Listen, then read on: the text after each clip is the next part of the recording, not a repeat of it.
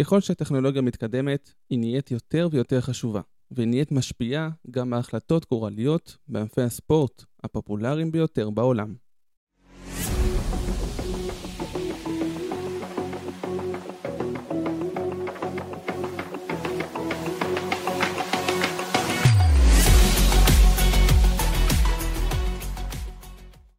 אז שלום לכולם, כאן איגנסו ברבאום, וברוכים הבאים לעוד פרק של דיבורי טכנו ספורט, והפעם, כמו השם של הפודקאסט הזה והנושאים האחרונים, הפרקים האחרונים, איך הטכנולוגיה והספורט משתלבות ביחד, איך שני התחומים הענקיים האלו בסופו של דבר משתלבים ביחד ופועלים למען uh, התקדמות התחום כל אחד של השני.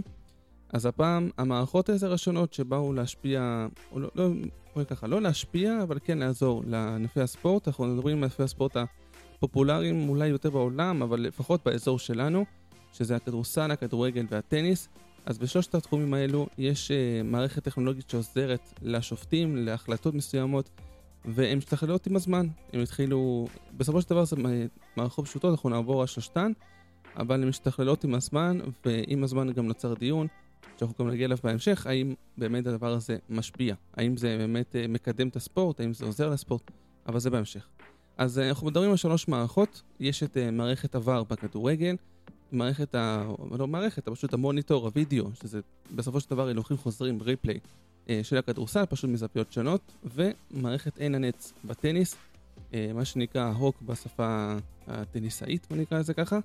אז uh, שלושת המערכות האלו עוזרות לשופטים לקבל החלטות שאולי הם טעו, אולי לערעור, אבל כדי לקבל הזדמנות נוספת, כדי לתקן את ההחלטה או להישאר עם ההחלטה הזאת. אז אנחנו נתחיל אה, עם המערכת הראשונה, וזה מערכת הכדורסל, מה שנקרא, לא מערכת, שוב, הכדורסל, המוניטור. אה, באנגלית זה נקרא Player Tracking, כלומר בתרגום אה, חופשי, מעקב אחרי שחקן. זה נכנס לשימוש ב-NBA, בעונת 2013-2014. כמו תמיד, כמו שאנחנו יודעים, גם בכדורסל הישראלי זה נכנס לתוקף בפלייאוף של 2013 בליגה. כן, זה נכנס בהתחלה לדרגים, למשחקים יותר בכירים, ואחרי זה כבר לליגה עצמה מעונה אה, לאחר מכן. אז המערכת בעצם מאפשרת לבדוק כמעט כל מהלך של שחקנים בהילוכים חוזרים, או שכאמור, מצלמות שפרוסות לאורך הפרקט בעזרת המצלמות האלו. גם מצלמות שידור, אבל גם עוד זוויות, בעצם כמעט כל זווית אפשרית היא מצולמת. אז אפשר לבדוק מבדיקת זריקה לפני סיום 24 שניות של השעון, או אם נגמר הרבע, אז אתם יודעים, מה שנקרא זריקה לבאזר, אם זה היה אחרי הבאזר או לפני הבאזר. ועד תגרה בשחקנים כדי לראות מי, מי השחקן שהחל בתגרה ואי אפשר להרחיק את השחקן אה, במשחק. היינו מקרה דומה בשנה שעברה, בפלייאוף של רם מדריד מול פרטיזן בלגרד, באמת תגרה שלא נראתה בכדורסל הרבה מאוד זמן, במיוחד בכדורסל האירופי, ובמיוחד בפלייאוף היורוליג. ושוב אנחנו חוזרים לראות מי התחיל את, כל התגרה הזו, באמת בלאגן אחד גדול. אה, בסופו של דבר הורחקו שחקנים מהמשחק הזה. בדיעבד בדיעבד, בסוף רמדית גם אלופת אירופה, כן? אבל זה משהו אחר. אז uh, זה דוגמה באמת די עדכנית לשימוש המוניטור במצבים מאוד מאוד uh, מורחבים. אז אמרנו גם מהחלטות קטנות עד החלטות גדולות. אז המוניטור בעצם נותן את הביטחון הזה לשופטים, צריך להגיד, בכדורסל, כאמור, מי שלא יודע, ואני מניח שמעטים יודעים, אבל עדיין, יש שלושה שופטים במשחק, בשונה אה, מענפים אחרים, אבל שלושתם יכולים לשחוק על עבירה או על כל דבר אחר. זאת אומרת, בשונה מכדורגל, שיש אה, צוות של ארבעה שופטים, ובסופו של דבר שופט אחד רוצה שמחליט באותו רגע על העבירה, פה שלושתם יכולים להחליט, אומרת ששלושתם מקבלים את ההחלטה גם במוניטור, התייעצויות ביניהם. אז המוניטור נותן את הביטחון הזה, שופטים יכולים לבדוק החלטות קשות שאי אפשר לקבל בזמן אמת, עבירות מאוד מכריעות שיכולות להכריע משחק. בכדורסל, שוב צריך להזכיר גם, כל נגיעה קטנה יכולה לחשב עבירה, ולכן מאוד חשוב הכלי הזה של המוניטור.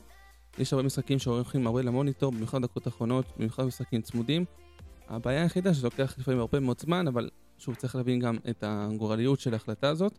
ובעונה הנוכחית, העונה שמתחילה אותו של היורוליג, אה, התווספה בעצם עוד החלטה אחת, ש... אה, שהיא מתווספת להחלטה שהגיעה בעונות האחרונות, שלמאמן יש זכות לצ'אלנג', מה שנקרא זכות לערעור על ההחלטה של השופט. כלומר, לא רק השופט יכול להחליט לכם למוניטור, גם המאמן יכול לבקש את זה. אם עד עכשיו היה להם פעם אחת במשחק, עכשיו למאמן יהיו אה, פעמיים בעצם לבקש ערעור, אבל מה שכן, עד 38 דקות של משחק. כלומר, המשחק כדורסל ביורוליק הוא 40 דקות, עד 38 דקות יכולים לבקש את הערעור הנוסף הזה.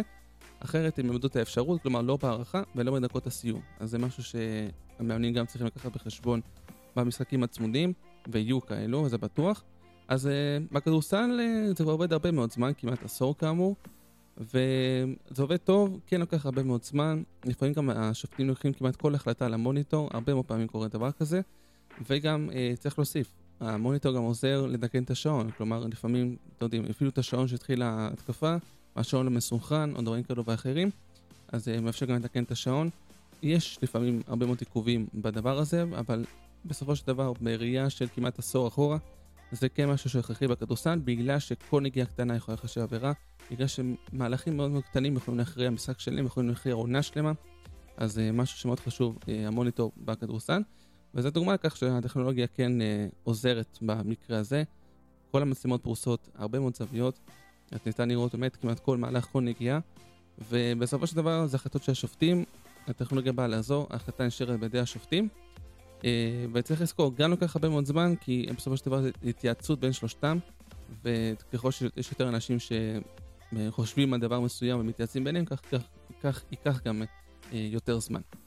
אז זאת המערכת המוניטור, ה play, ה player tracking באנגלית, מעקב אחרי שחקן, אה, ב-NBA ובכדורסל הישראלי, וכמובן העונה בשנים האחרונות כבר נכנס בכל ליגה, כבר פרוס בכל אירופה, בכל העולם כמעט. אז זה משהו שמאוד מאוד אה, נפוץ ומאוד אה, קל לעשות אותו, בסופו של דבר להשתמש בריפליים שגם ככה יש אותם בשידור של הטלוויזיה או של מי ששת את המשחק, ופשוט להשתמש בזה גם בשביל המשחק עצמו, בשביל לקבל החלטות במשחק. אז המערכת השנייה אה, בטניס, מערכת עין הנץ, היא טיפה שונה ממערכת עבר והמוניטור, כי היא אה, תפקידה לעשות בעיקרון דבר אחד שמאוד חשוב במשחק הטניס, אבל לעשות דבר אחד זה זה לקבוע אם הכדור עבר את הקו, כלומר אם הכדור יצא בחוץ, או אה, הוא יצא בפנים. במיוחד עם כדורים ששורקים ממש מעבר לקו, הרבה פעמים יש נוחים חוזרים של כדורים שמילימטר נגעו בקו ונחשבים בפנים, והנקודה נחשבת לשחקן אה, שלא ביקש את הצ'אנט, כלומר השחקן שרצה לזכות בנקודה. אז מערכת עין הנץ היא הכי ותיקה מבין שלושת המערכות האלו, הוא נכנסה לשימוש רשמי ב-2007 באליפות אסטרליה הפתוחה. אה, באותה אליפות אה, רוג'ר פדרר, השחקן האגדי שפרש אה, לאחרונה, אז הוא היה נגד המערכת הזאת, בהתחלה הוא טען שזה לא יעזור, שהטכנולוגיה לא תעזור, ובאותו משחק הוא החליט פשוט להחטיא בכוונה כדורים, כדורים שהלכו לאאוט במטרים, לא מילימטרים, בכמה מטרים טובים, הוא לקח את זה challenge, הוא לקח את זה ערעור שהשתמשו בעין הנץ, במערכת הזאת, בכוונה כדי להראות כמה היא לא שימושית. אז זה משהו אחד שנראה לי בדיעבד היום פדרר יודע שהמערכת הזאת עוזרת, ועוזרת מאוד בטניס, כי חד משמעית, אין פה משהו, אין פה החלטת שופט אה, אם זה היה בחוץ או בפנים, מה שהמערכת קובעת, מחיישנים למצלמות, פשוט ככה זה פועל, וזה אולי הדבר הכי טוב במערכת הזאת, שהיא הכי ניטרלית, והיא לא, לא מוטלת בספק, וזה יתרון מאוד מאוד גדול, בשונה משאר המערכות, שבסופו של דבר השופט הוא זה שלוקח את ההחלטה האחרונה, ובענפים האחרים גם ההחלטות לפעמים הן לא אובייקטיביות של 100%, עם, אה, בתחום האפור, מה שנקרא. אז אה, איך מתפקדת המערכת הזאת? בעיקרון, לשחקנים יש שלוש פעמים בכל מערכה לבקש challenge, לבקש ערעור. כלומר, אה, שוב, כמו שאמרנו, כדור שיצא מחוץ למגרש והשופטים אמרו שהכדור לא יצא, לשופ... לשחקן יש אפשרות לבקש מהשופט challenge, ערעור על ההחלטה. אם הוא צודק בהחלטה, כלומר, אם הוא צודק והכדור באמת יצא החוצה ו... ולא בפנים כמו שקבעו השופטים, אז uh, הוא יזכה בערעור, והשלוש פעמים עדיין יישארו לו, או הפעמיים או פעם אחת. אם הוא טועה, יורדת לו פעם אחת, עד שאין לו בכלל פעמים במהלך המערכה. כל מערכה זה מתאפס מחדש, אי אפשר uh, uh, לאסוף uh, פעמים, כל פעם שלוש פעמים. אז השחקנים בדרך כלל משתמשים בזה בקפידה, משתמשים בזה בנקודות מכריעות, עם המשחק מאוד צמוד. לרוב, לרוב, לרוב זה יהיו נקודות האחרונות של המערכה, או דווקא הנקודות הראשונות שיכולות גם להתוות את הדרך אה, של איך תיראה המערכה אה, הנוכחית. אז זה מערכת עין הנץ, משתמשים בתבונה, השחקנים, ובאמת משפר את המשחק פלאים. זה גורם לזה שכמעט אין טעויות במשחק הטניס. גם, אה, גם עין הנץ עם הקווים וגם מערכת קטנה אחרת שמופיעה שהיא בעצם פרוסה על קו הרשת, שזה בעצם כל פעם שהכדור, במיוחד בהגשות, שהכדור אה, פוגע ברשת ועובר לשחקן, ה, בוא נגיד השטח של שחקן היריב. אז ההגשה נחשבת כהגשה ראשונה או שנייה חוזרת, היא לא, היא לא נפסלת כהגשה, ופשוט החיישן הזה על, על הקו של הרשת פשוט מצפצף כל פעם שזה נוגע, גם אם זה רק מלטף, ושוב, זו טכנולוגיה בטניס, באמת צריך אה, אולי אפילו להוריד את הכובע. הטכנולוגיה מאוד מאוד עוזרת, היא שיפרה פלאים את המשחק, היא די השלימה את המשחק, וטניס באמת אחד המשחקים היותר אובייקטיביים מבחינת תוצאות. אין איזשהו אה, ערעור על החלטה או איזו החלטה שהייתה גורלית שהיא 50% נכונה, 50% לא, פה זה הכל 100%, כן, לא, שחור לבן, וזה שוב יתרון מאוד מאוד גדול. צריך לציין שבמשטחי חמר גם משתמשים במערכת הזאת, אבל לפעמים גם פחות, כי החמר משונה מדשא או אספלט, כשהכדור פוגע במשטח, כן רואים את הסימן מה שנשאר מהכדור. אז לפעמים uh, השופט גם, נגיד הכדור יצא, שנראה שהוא יצא החוצה, השחקן שעומד ליד הקו רואה שיצא, ש, אה, שהיה, סליחה, הפוך. הכדור אה, נכנס אה, פנימה, אבל רואים שהשחקן אה, בעצם רואה שהכדור יצא החוצה לגמרי, שזה לא פגע בקו כמו שחשבו השופטים. אז הוא יכול אפילו לקרוא לשופט רגע, לסמן לו אה, עם המחבט איפה, איפה נפל הכדור. השופט גם סוג של מערער על החלטה של עצמו והולך לבדוק בעצמו. זה גם חסך את ה challenge מבחינת השחקן היריב, שרצה שיתקנו את הנקודה הזאת, שיראו שהכדור בחוץ. אה, וגם מבחינת השופט יכול לעזור לו לראות, אז משטח החמאה הוא יותר פרקטי אה, בקטע הזה, למרות ששוב משתמשים גם במערכת הזאת, שלא...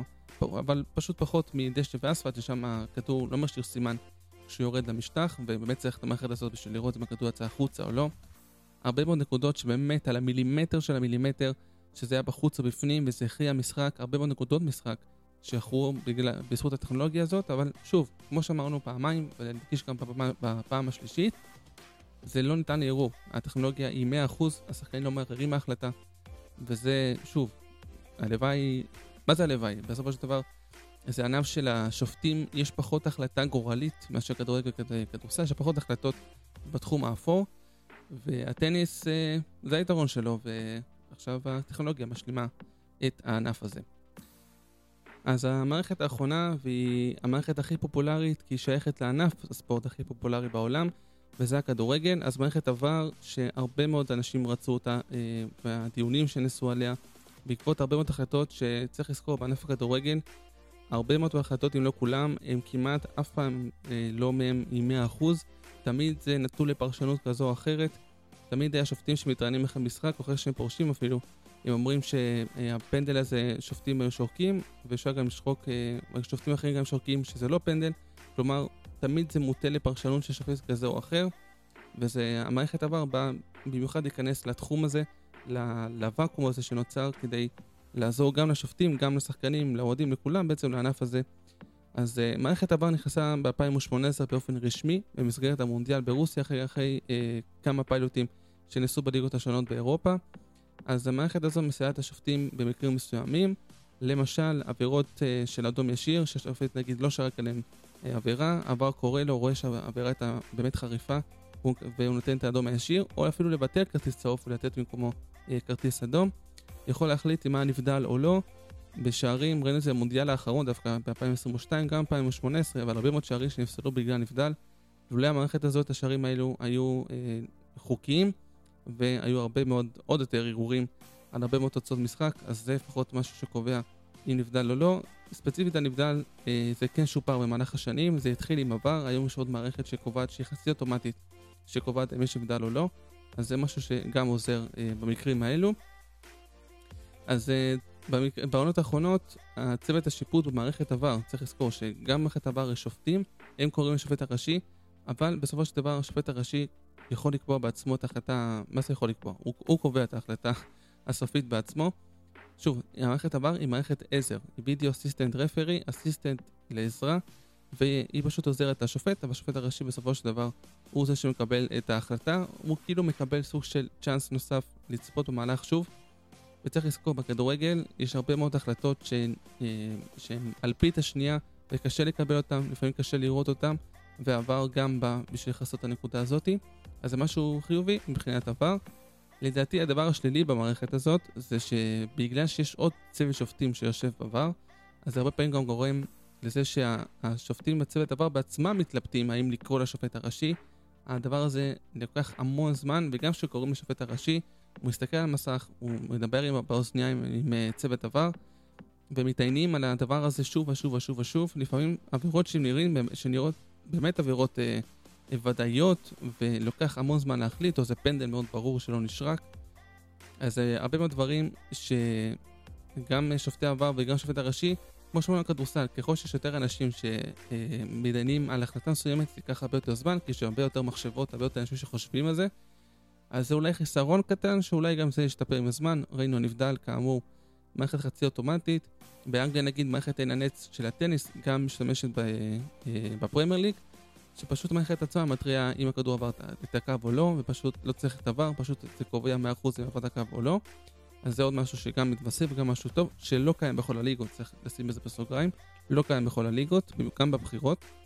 אז עבר כן משתפר עם הזמן, אבל שוב, זה הרבה מאוד החלטות שבסופו של דבר בני אדם לוקחים, גם אם זה בעבר וגם שופט הראשי, אז הטעויות לא נעלמות כמו בטניס, או לפעמים כמו כדורסן.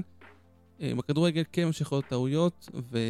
אבל זה שוב, 2018 נכנסה רק, אנחנו ב-2023, חמש שנים זה לא הרבה מאוד זמן. יש במערכת כזאת שנכנסה. אה, למשחק. וצריך רק לזכור, המערכת לא משתמשת בזה טכנולוגיה יותר מדי אה, מתקדמת, בסופו של דבר זה עוד, עוד מצלמות שפרוסות על הדשא, כמו מערכת השידור, אז פשוט לצפות בלוחים חוזרים בסביבות שונות, בהילוך איטי או הילוך מהיר.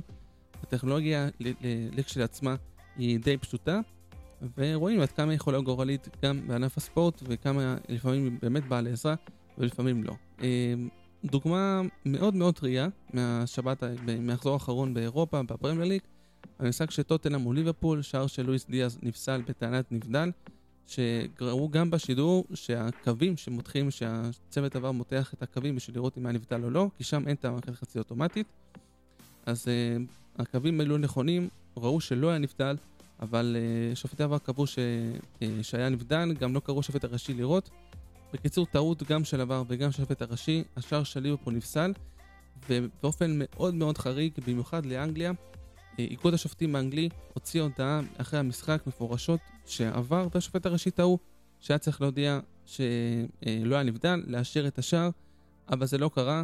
כמובן שספציפית המקרה הזה, ליברפול ויורגן קלופ זעמו על זה, אמרו שזה מה זה עוזר עכשיו שמודים שעכשיו הייתה טעות ולא היה נבדל. התוצאת המשחק אה, כבר נקבעה. למי זה עוזר בדיוק? היו דיווחים פה ושם שליברפול תבקש אולי משחק חוזר. קשה לי מאוד להאמין שזה יקרה. כי אם דבר כזה יקרה, זה יפתח גם פתח לעוד מאוד, עוד, עוד הרבה מאוד דברים, כי כל, כל קבוצה יכולה פתאום לערער על החלטה מסוימת לפה ולשם, כי הפעם זה נבדל, זה יותר קל לבדוק אם הייתה נבדל או לא, אבל פעם הבאה זה יהיה עם פנדל, שאנחנו יודעים, שוב, זה הרבה מאוד החלטות שבתחום האפור, גם אם זה בעזרת מערכת עבר, שיותר מבהירה אם, אה, אם היה פנדל או לא נגיד, אבל עדיין זה גם בסביבות התחום האפור, אז אה, לגבי זה שמשחק חוזר, לא בטוח שיהיה, אבל לגבי זה ש...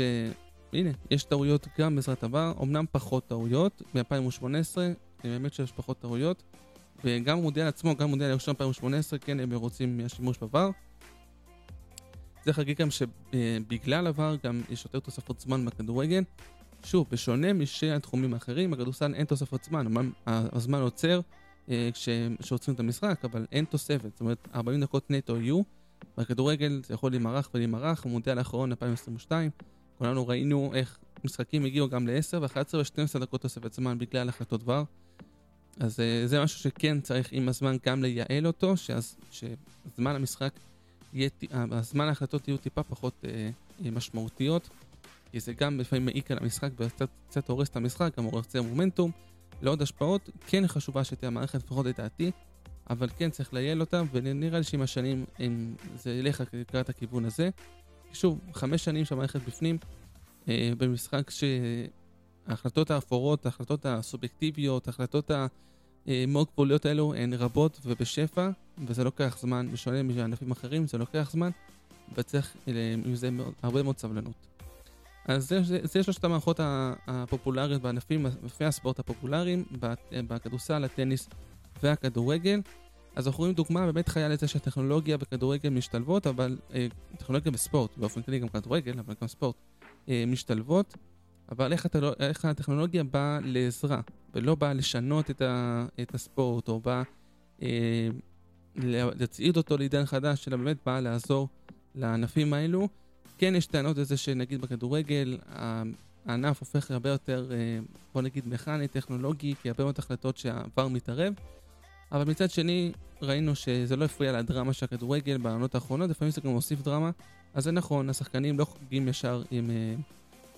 כשהם מפקיעים אם יש שער או לא, מחכים להחלטה של עבר, זה נכון, אבל מצד שני, שוב, לפעמים זה נעשה, נעשה צדק, לפעמים באמת רואים שלא היה להם פנדל, או שלא היה נבדל, או שלא הייתה עבירה, ולפעמים זה חשוב שגם מערכת כזאת תהיה, כי בסופו של דבר אנחנו רוצים שהספורט יישאר, אה, שמי שינצח את המשחק, או מי שיזכה בנקודות, או מי שבסופו של דבר יזכה בתארים, יזכה בצדק, ולא בגלל החלטה כזו או אחרת של שופט כזה או אחר.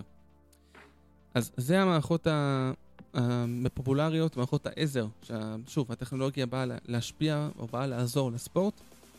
באמת אה, אה, תחום מאוד מעניין שמתפתח מאוד עם, אה, עם השנים ומשתפר עם השנים, במיוחד בכדורגל שהוא עדיין בחיתוליו מה שנקרא.